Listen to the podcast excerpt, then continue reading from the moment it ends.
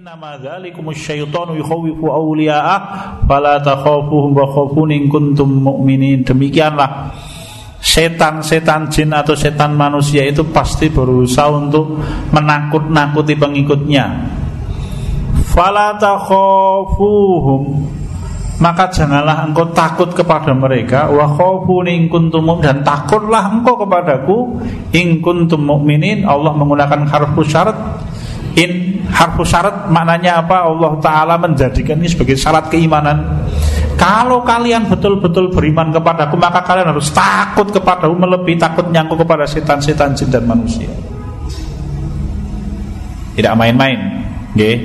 Maka ibadah itu al-khawf Salah satu maknanya Ada to'ah, ada khudu, ada mahabbah, ada khawf, ada rojak okay. Jadi ibadah kepada Allah itu ya rasa takut. Nabi Yusuf alaihissalam diangkat derajatnya begitu tinggi oleh Allah Taala kapan ketika beliau diuji dengan ajaan berzinanya istrinya Al Aziz dan pada waktu beliau menolak karena takut kepada Allah diangkat derajatnya oleh Allah Taala tinggi betul. Meskipun beliau sebelum itu diuji lagi dengan masuk penjara tetapi kalau bahasa kita itu seperti skenario di mana Allah Taala itu ketika akan memuliakan Nabi Yusuf itu dibikin agar sedramatisir mungkin itu kemunculannya. Kenapa? Karena itu sekedar, sekedar leg, kalau bahasa kita bukan sekedar yaitu ujian tetap. Tapi itu legalisasinya Allah Taala muliakan Nabi Yusuf setinggi mungkin. Tapi titiknya Nabi Yusuf menjadi seorang yang sangat dicintai oleh Allah adalah pada waktu beliau diajak berzina oleh istrinya dan beliau tolak. Kenapa? Takut kepada Allah. Maka kanjeng Nabi kita Muhammad Sallallahu Alaihi Wasallam menyampaikan sab'atun yudhilluhumullahu fi dhilli ila dhilla illa dhilluh. Ada tujuh kelompok manusia yang akan Allah Ta'ala berikan perlindungan di hari kiamat Yang tidak ada perlindungan kecuali perlindungan dari Allah Salah satunya apa? Ya rajulun ta'atuhu imra'atan zata mansabin zatu mansabin wa jamalin fayaqulu inni akhafullah. Seorang lelaki yang diajak berzina oleh seorang wanita zatu mansabin wa jamalin yang kedudukannya mulia, kaya raya dan sangat cantik tetapi dia menolak dengan mengatakan ini akhafullah. Sungguh aku takut kepada Allah Assalamualaikum warahmatullahi wabarakatuh.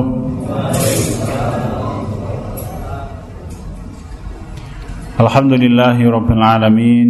Innal hamdalillah nahmaduhu wa nasta'inuhu wa nastaghfiruh. Wa na'udzu billahi min shururi anfusina wa min sayyiati a'malina. Man yahdihillahu fala mudilla lahu ومن يضلله فلا هادي له وأشهد أن لا إله إلا الله وحده لا شريك له وأشهد أن محمدا عبده ورسوله الذي لا نبي ولا رسول بعده. اللهم صل على محمد وعلى آله وأصحابه ومن والاه. أعوذ بالله من الشيطان الرجيم. يا أيها الذين آمنوا اتقوا الله حق تقاته ولا تموتن إلا وأنتم مسلمون Hadirin sekalian Allah wa iyyakum Bapak, Ibu-ibu dan rekan-rekan sekalian yang dirahmati Allah Subhanahu wa taala. Segala puji bagi Allah Subhanahu wa taala yang melimpahkan bagi kita nikmat terutama keimanan kita kepada Allah Subhanahu wa taala keteguhan kita di dalam menetapi ajaran Islam semangat kita untuk kembali mempelajari dan mengetahui serta melaksanakan Islam yang benar Islam yang diajarkan oleh kanjeng Nabi kita Muhammad Wasallam yang bagi sebagian orang awam dianggap rumit karena semua perkara kita kembalikan kepada dalil yang disampaikan oleh Nabi kita Muhammad Wasallam. Bagi kita itu karunia. Bagi sebagian orang mungkin rumit Tetapi itu bagi kita adalah karunia. Ketika kita dipilih oleh Allah Untuk menjadi orang yang seluruh kehidupan kita itu Ada ilmunya Dan bisa kita pertanggungjawabkan di hadapan Allah. Hadirin Allah wa iyakum Kita akan membicarakan makna ibadah selanjutnya Jih.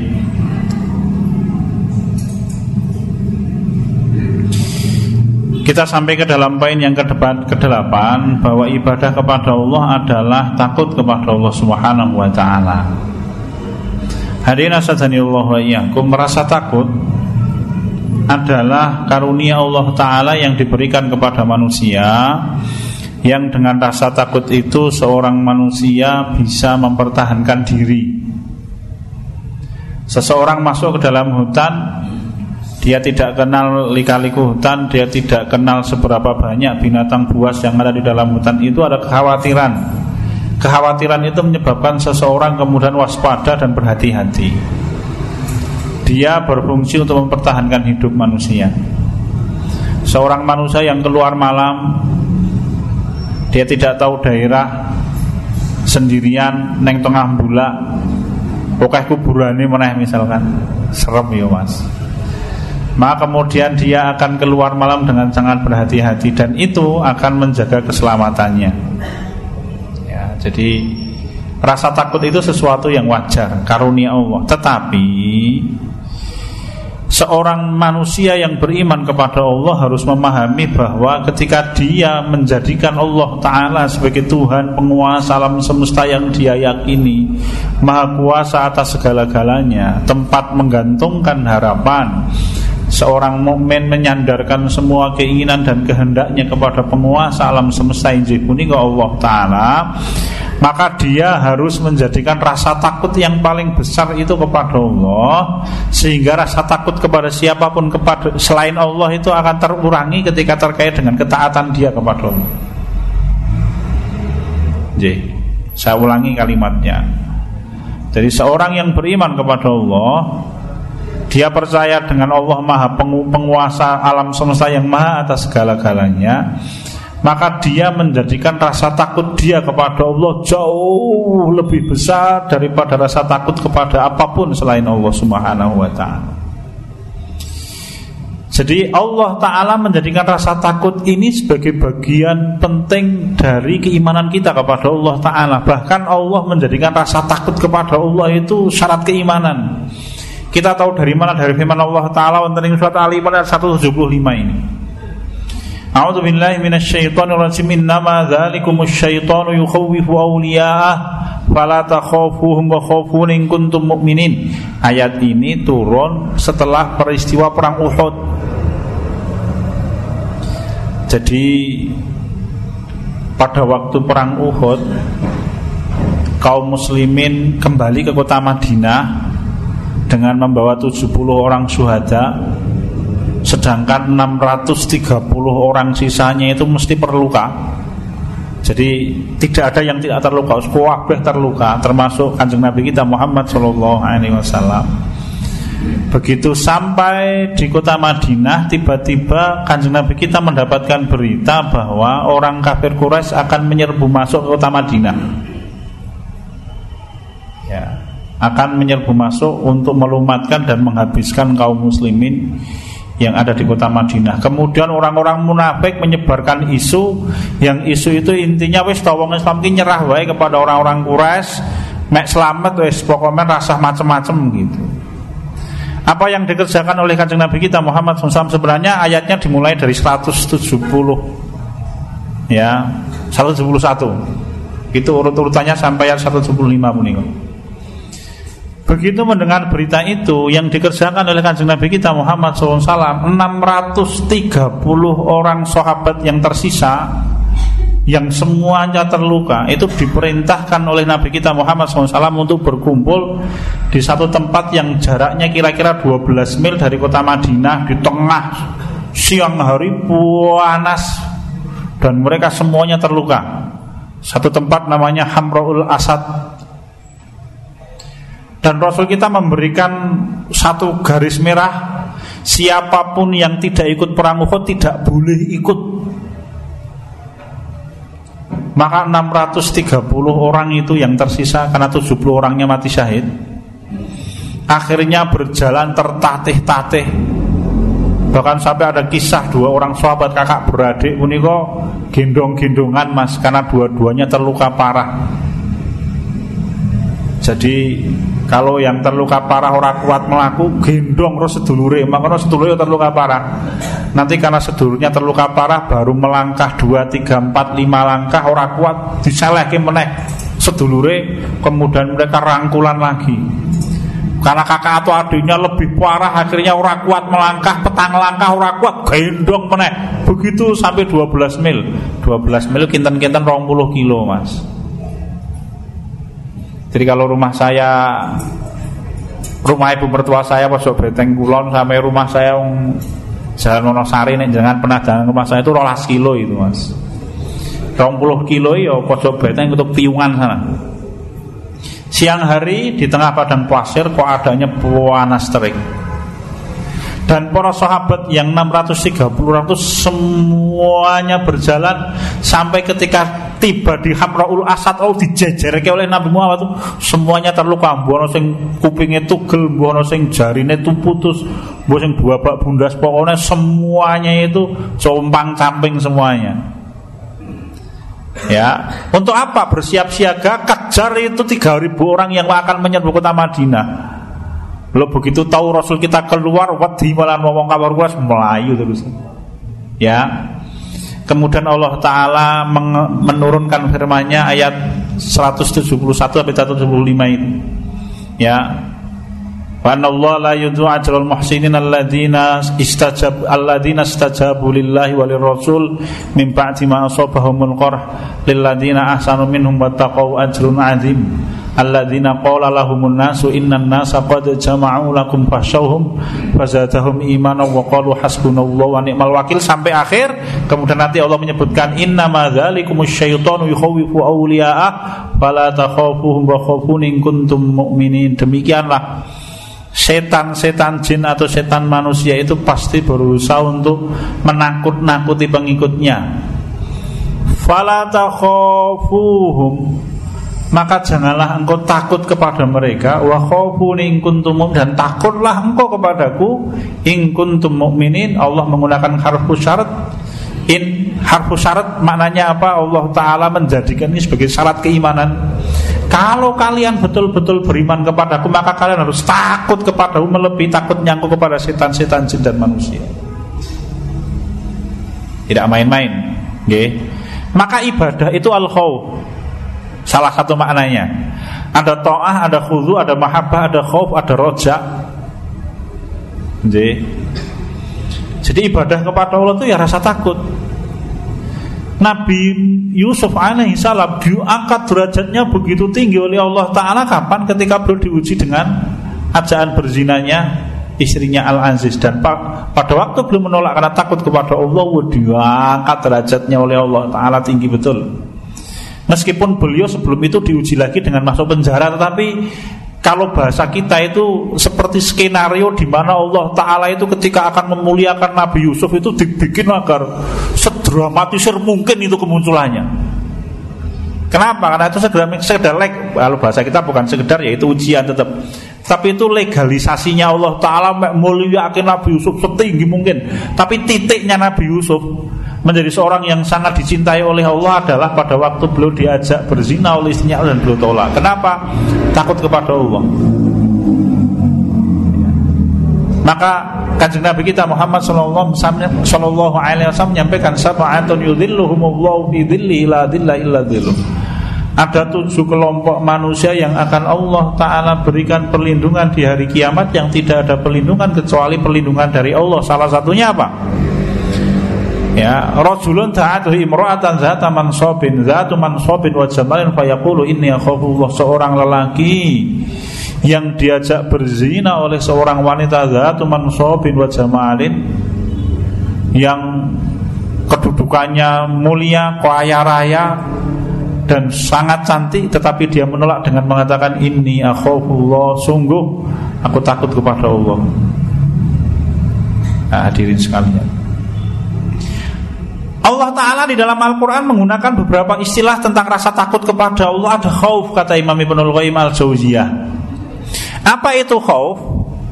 Ya, Khauf itu pengertiannya al-khaufu tawaqqa'an uqubah 'alal majaril anfas, khawatir jatuhnya hukuman Allah sepanjang tarian napas dia di dalam kehidupan dunia itu rasa khauf.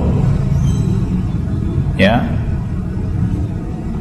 Jadi al khawf itu al khawfu tawaqu al uqubati alal ana majaril anfas. Takut itu ya takutnya seseorang atas tertimpanya dia dari hukuman Allah Ta'ala sepanjang kehidupan dia di dunia itulah khawf Kalau orang masuk neraka pancen papan bangunannya orang takut. Tetapi takutnya orang di neraka rano gunane maka Allah menyampaikan isbiru aula tasbiru sawaun alaikum innama tujzauna ma kuntum ta'malun. Ketika orang masuk neraka mereka bersumpah kami akan bersabar menerima hukuman kami wahai Allah. Allah menjawab, kalian sabar neng neraka apa ora sabar iki ora ana gunane. Sama untuk kalian. Kenapa kata Allah? Karena hari ini adalah masa di mana kalian mendapatkan ganjaran dari apa yang kalian kerjakan. Allah ngendika ngaten wonten ing Al-Qur'an.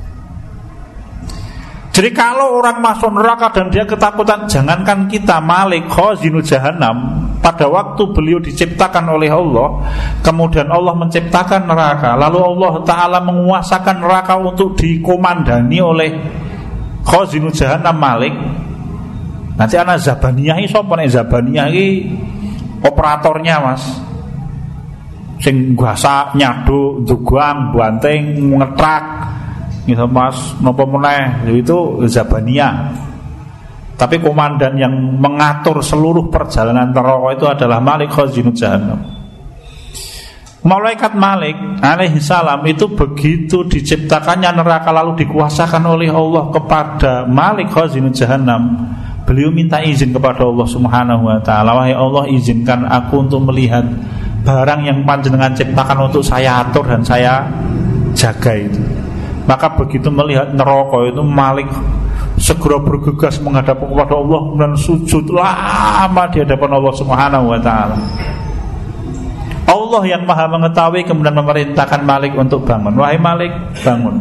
Ada apa? Dan Allah maha tahu. Kenapa Allah bertanya? Karena Allah kepengen menceritakan itu kepada hambanya.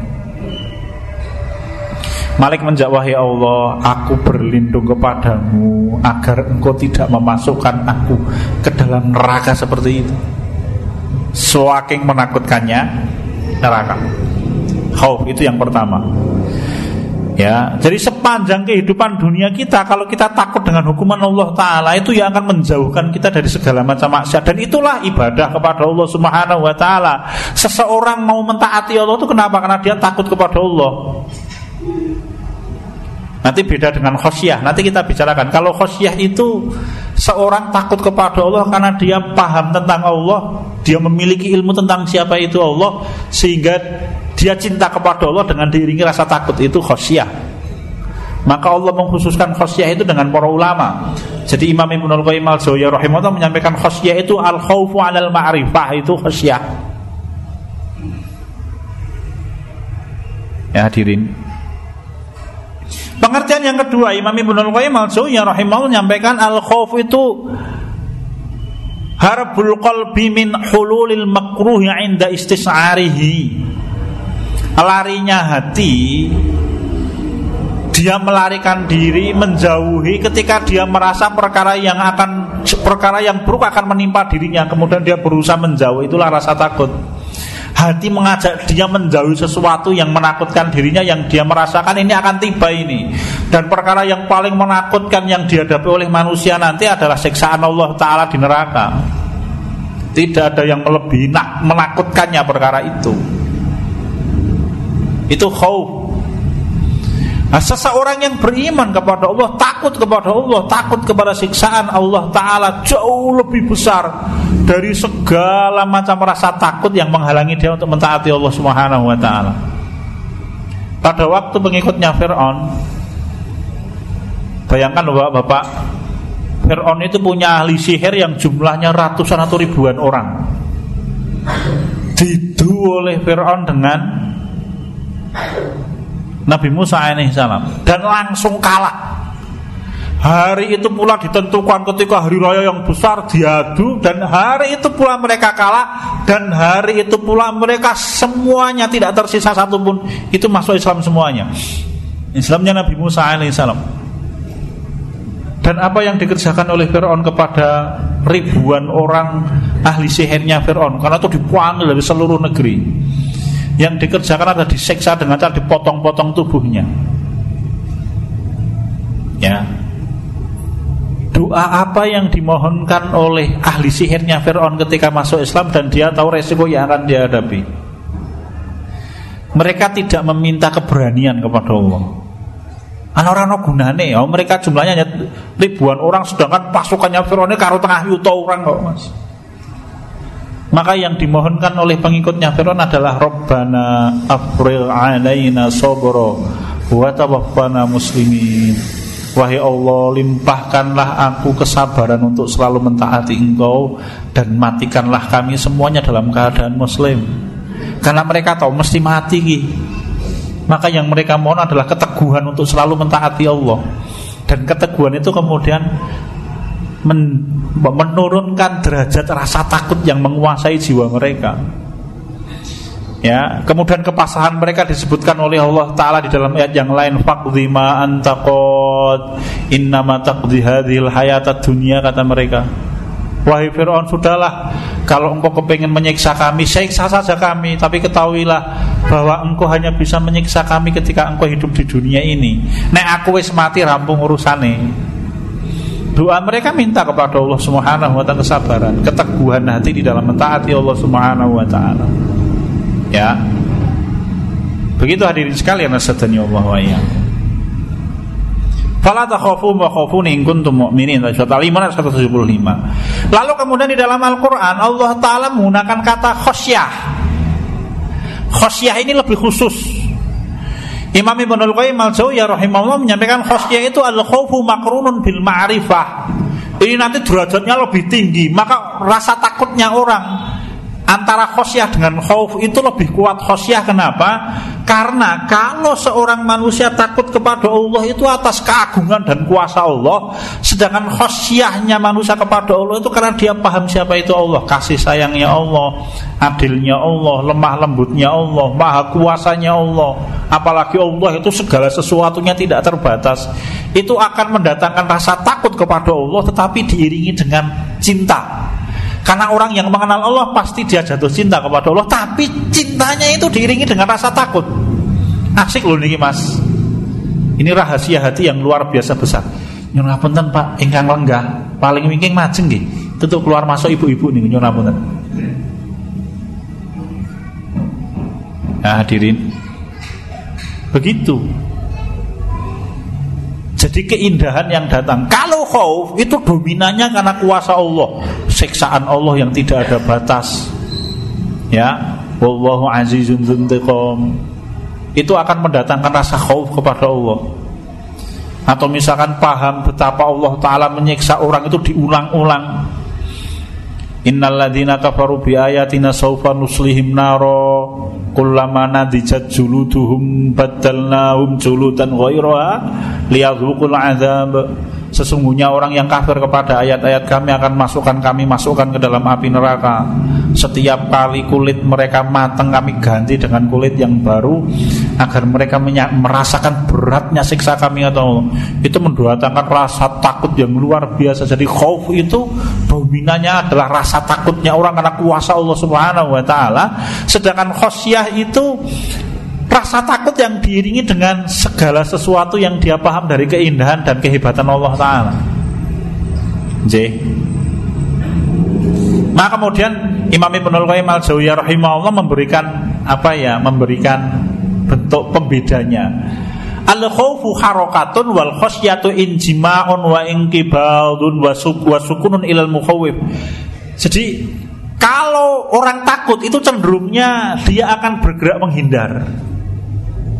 Sedangkan khosyah itu dia merasa nyaman di satu tempat yang tempat itu menjamin dia selamat dari perkara yang dia takutkan. Bedanya di situ. Ya. Jadi kalau orang takut kepada siksa Allah, dia akan menghindar dari siksa Allah Subhanahu wa taala. Sedangkan khosyahnya manusia kepada Allah itu karena dia takut dengan siksa Allah Ta'ala Yang dia kerjakan Dia mendekatkan diri kepada Allah Untuk mendapatkan jaminan siksaan Allah tidak sampai kepada dia Asik toh mas Kayak gue jadi orang takut kepada Allah yang dia kerjakan dia taat kepada Allah. Dia semakin mendekatkan diri kepada Allah Subhanahu wa taala. Dia nikmati semua pengorbanan dirinya kepada Allah itulah khasyah. Ya. Itulah khosyah. Maka orang yang khosyah kepada Allah itu yang dia kerjakan dia takut kepada tapi dia nempel kepada Allah Subhanahu wa taala. Itu yang disampaikan oleh Imam Ibnul Qayyim al-Jauziyah. Imam Ibnul Qayyim al-Jauziyah di dalam kitab Madharisul Salikin kemudian memberikan contoh, kalau orang takut dengan banjir, maka dia akan menghindar kepada banjir itu khauf. Ya, dia akan menghindar dari banjir. Sedangkan khosyah itu seorang tahu akan datang banjir, maka dia mencari tempat yang tempat itu tidak akan mungkin dijangkau oleh banjir, kemudian dia merasa tentram di tempat itu. Itulah khosyah. Apa tuh yang paling ditakuti manusia ketika dia mati bertemu dengan Allah? Siksanya Allah Subhanahu wa taala. Rasa takut kepada siksa Allah itulah khauf. Khosyah itu adalah dekatnya orang dengan Allah untuk memberikan dia jaminan siksa Allah tidak akan sampai kepada dia.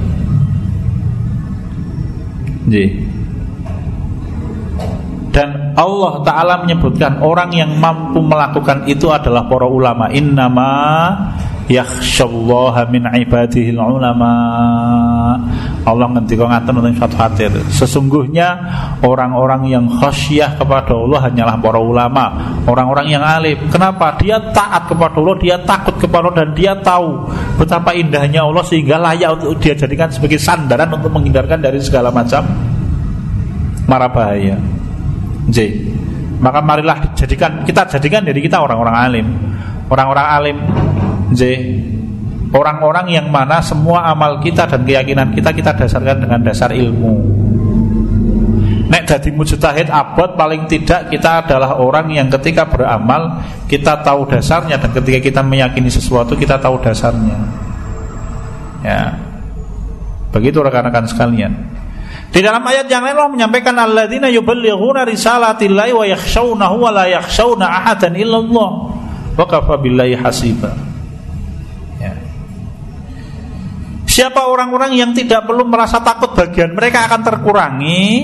Allah menyebutkan alladzina yuballighuna risalatillahi wa yakhshawna yaitu orang yang menyampaikan risalahnya Allah dia selalu berdakwah wa yakhshawna dan dia khasyah kepada Allah.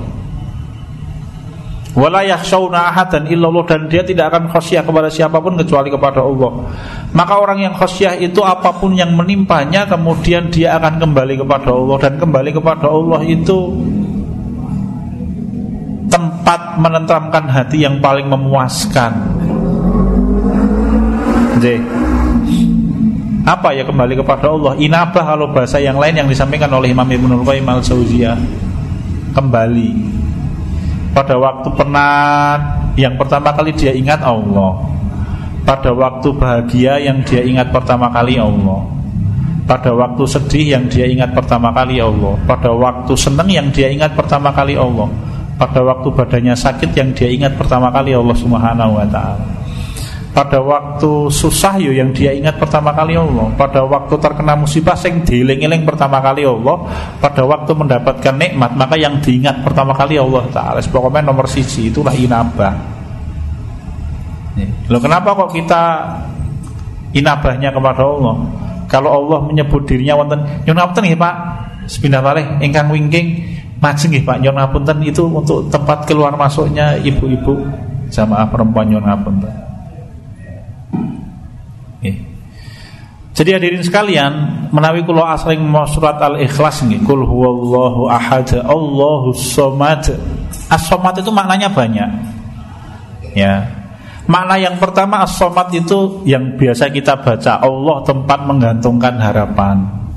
Jadi kalau orang punya harapan kemudian menggantungkan harapannya kepada Allah Subhanahu wa taala, Allah tidak akan mengecewakan orang yang menggantungkan harapan. Apalagi ya, asomat itu Imam Ibnu Katsir menyampaikan maknanya yang lain juga Allah lam yalid wa lam yulad. Kul huwallahu ahad Allahu somad lam yalid wa lam yulad yaitu keterangannya yaitu ya as-somad lam yalid wa lam yulad. Allah tidak diperanakkan oleh siapa pun dan Allah tidak punya anak Allah itu berdiri sendiri. Ya. makna yang ketiga as itu apa? Alladzila jaufun lahu. Bayangkan.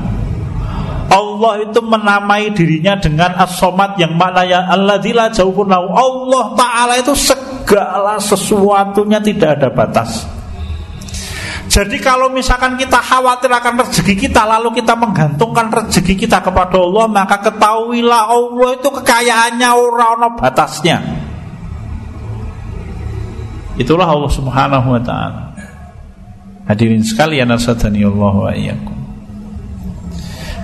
misalkan Allah Ta'ala seseorang menyandarkan harapan kepada kemampuan Allah Ta'ala untuk mendatangkan anak Misalkan kita menikah belum punya keturunan misalkan.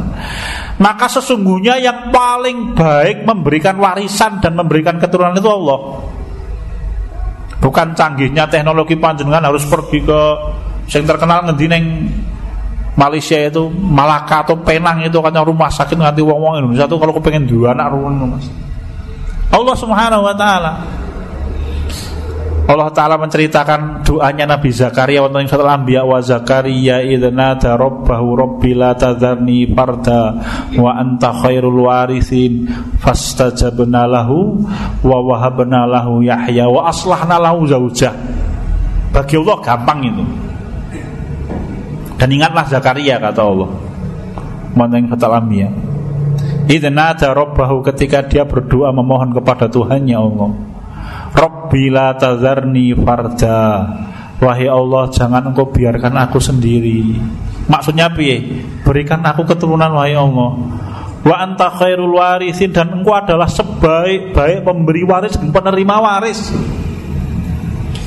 Dijawab oleh Allah saja benalahu meskipun memang jawaban itu muncul sepirangan ulama ngendiko setelah Nabi Zakaria berusaha 113 tahun.